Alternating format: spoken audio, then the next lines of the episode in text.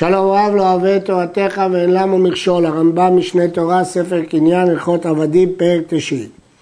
ישראל שבעל שפחה כנענית, אף על פי שהיא שפחתו, הרי זה הוולד עבד כנעני לכל דבר, ונמכר ונקנה ומשתמשים בו לעולם כשאר העבדים. מה החידוש בהלכה הזאת? הרי הוא לא שחרר אותה. החידוש הוא כי יש שיטת גאונים ופולמוס גדול התעורר בעקבות זה, שאם אדם בעל שפחתו, אנחנו מניחים שהוא שחרר אותה קודם, כי אין אדם עושה בעילתו בעילת זנות, וההנחה היא שאם הוא לא היה משחרר אותה, הוא לא היה בעליה. אבל הרמב"ם חולק וסובר שאין מפה ראיה שהוא שחרר אותה, והשפחה שפחה לכל דבר, והבלד עבד כנעני לכל דבר. אחד הקונה עבד כנעני מישראל, או מן גר תושב, או מן גוי שכבוש תחת ידינו, או אחד משאר האומות, וכן גר תושב או הגוי שהוא כבוש תחת ידינו, אחד משאר האומות, יש לו למכור את עצמו לישראל לעבד, והרי הוא עבד כנעני לכל דבר. כל הגויים האלה שמוכרים את עצמם, יש לו דין של עבד כנעני. וכן מוכר בניו ובנותיו, שנאמר, מהם תקנו ממשפחתם אשר עמכם, אשר הולידו בארצכם.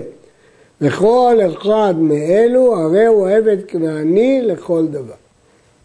הגמרא מסבירה שמה שכתוב בשבעת עממים, לא תחיה כל נשמה, אם כן, מאיפה נולד עבד כנעני? הוא קנה אותו מגר תושב, או מגוי, או משאר האומות וכדומה.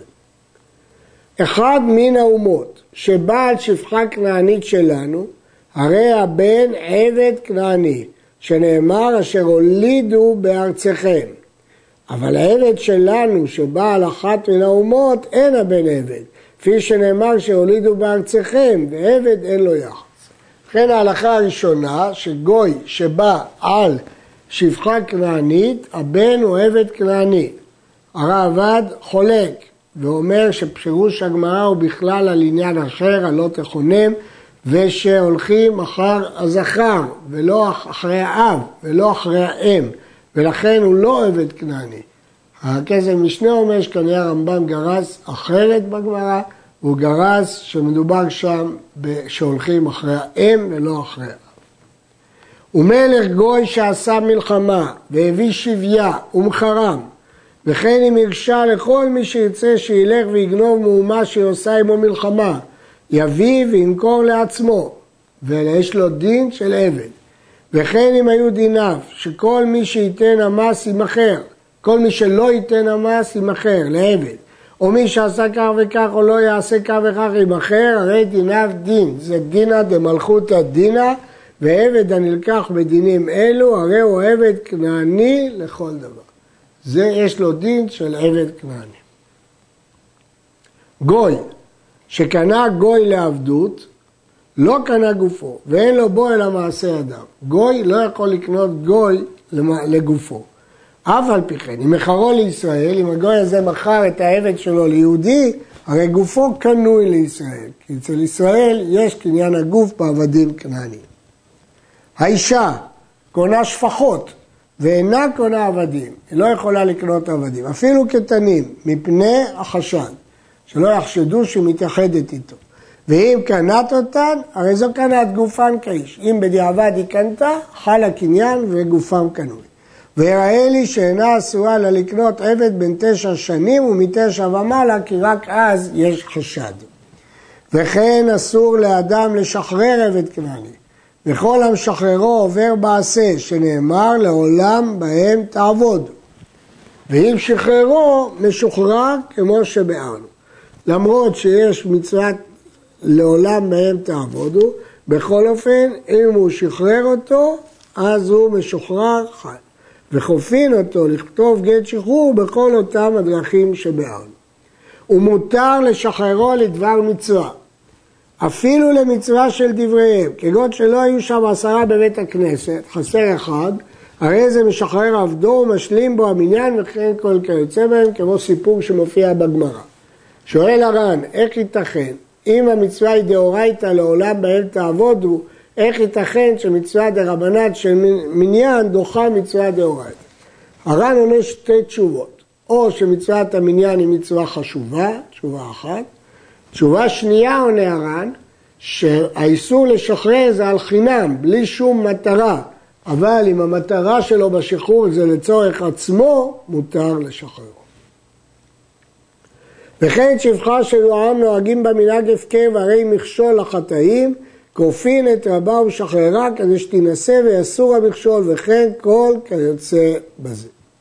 יש להעיר שלמרות שהרמב"ם מנסח כל המשחררו עובד מעשה, הרי בתחילת הלכות עבדים, כאשר הרמב"ם מונה את המצוות שיש בהלכות עבדים, הוא לא אה, מנה כמצווה נפרדת לעולם בהם תעבודו, הוא מנה כך, לעבוד בעבד כנעני לעולם, אלא אם כן הפילו אדוניו אחד מראשי איבריו. הוא צירף את העשה הזה עם המצווה לשחרר בראשי איברים. הוא ראה בזה מצווה אחת. יכול הרב לומר לעבדו הכנעני, עשה עמי ואיני זנך. אלא ילך וישאל על הפתחים, או יתפרנס מן הצדקה. שישראל מצווים לחיות עבדים שביניהם, ולכן אם הוא ישלח אותו, כבר יפרנסו אותו. במה דברים אמורים? בעבדם, שאין בית דין נזקקים לגדולים לשמור ממונם, ואם לא יאכיל עבדה וישכם קרואים, יברחו, ימותו. והאדם חס על ממון עצמו יותר מכל אדם. חכמים ידעו שאף אדם לא יעשה דבר כזה כדי לא להפסיד את העבד שלו, הוא ימות, הוא יברח. ולכן בוודאי שהוא יאכיל אותו, לכן לא הכריחו אותו להאכיל אותו כי הוא יעשה את זה מעצמו. אבל עבדים שהכניסה לו אשתו בתורת נכסי מילון, חייב עם זונותיהם בבית דין, שהמנת כן הכניסה אותם, שאם לא יזון אותם ימותו, יברחו, והרי אינו חייב באחריותם. הוא יגיד מה אכפת לי, אם ימותו, ימותו, אבל זה של אשתי, לא שלי. חכמים דאגו פה במקרה זה שיפרנס אותם. מותר לעבוד בעבד כנעני בפרח. אמרנו שעבד עברי אסור לעבוד בו בפרח, אבל עבד כנעני מותר. מה זה פרח? אפילו עבודה שאין לה קצבה ואפילו עבודה שאין לה מטרה. ואף על פי שהדין כך, מידת חסידות ודרכי החוכמה שיהיה אדם רחמן ורודף צדק, ולא יכבידו לו על עבדו, ולא יצר לו, ויאכילהו וישקהו מכל מאכלו ומכל משקהו. חכמים הראשונים היו נותנים לעבד מכל תבשיל ותבשיל שהיו אוכלים, ומקדימים מזון הבהמות והעבדים על סעודת עצמם. היו מרחמים עליהם, מאכילים אותם מכל מאכל משקה, ואפילו מקדימים אותם לעצמם. הרי הוא אומר כעיני עבדים אל יד אדוניהם, כעיני שפחה אל יד גבירתיים, מצפים עליהם. המפרשים מביאים פה את המקורות של כל דין ודין ברמב"ם.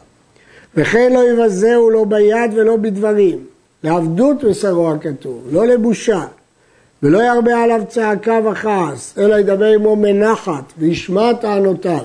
וכן מפורש בדרכי איוב הטובים שהשתבח בהם. אם אמאס משפט עבדי ואמתי בלבם עמדי, הלא בבטן עושני עשהו ויחוננו ברחם אחד. אומר איוב שהוא לא מאס משפט עבדו, הקשיב להם. ואין האכזריות והעזות מצויה אלא בגויים הערלים, אבל זרעו של אברהם אבינו והם ישראל, שהשפיע עליהם הקדוש ברוך הוא טובת התורה, וציוום בחוקים ומשפטים צדיקים, רחמנים הם על הכל. וכן במיתותיו של הקדוש ברוך הוא שציוונו להידמות בהם. הוא אומר, ורחמיו על כל מעשיו, וכל המרחם, מרחמים עליו, שנאמר, ונתן לך רחמים וירחמך וירבך. בריך רחמנא דסיען, נגמר ספר 12, ספר קניין בעזרת שדי, ומניין פרקים של ספר זה 75. הלכות מכירה 30 פרקים. הלכות זכייה ומתנה 12 פרקים, הלכות שכנים 14 פרקים, הלכות שלוחים ושותפים 10 פרקים, הלכות עבדים 9 פרקים.